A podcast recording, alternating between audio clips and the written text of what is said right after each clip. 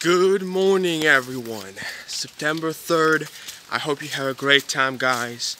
Every single day is a new opportunity. Every single day is a new possibility to do something good, to live your life, and to bring value. Right now, it's raining.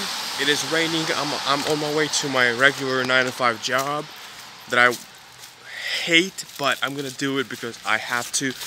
But the bigger thing is that I'm working hard on the side to become free.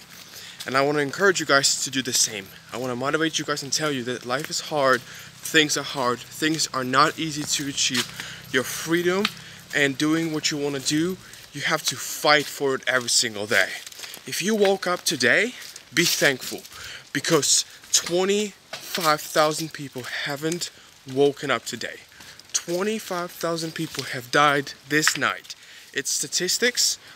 Globally, 25,000 people die every single day in their sleep and they never wake up. If you woke up today, September 3rd, 2020, be thankful to God. Go live your life. Go live your life. Have a wonderful day. I'm going to be working hard and you're going to be working hard. But we are all working towards our goals.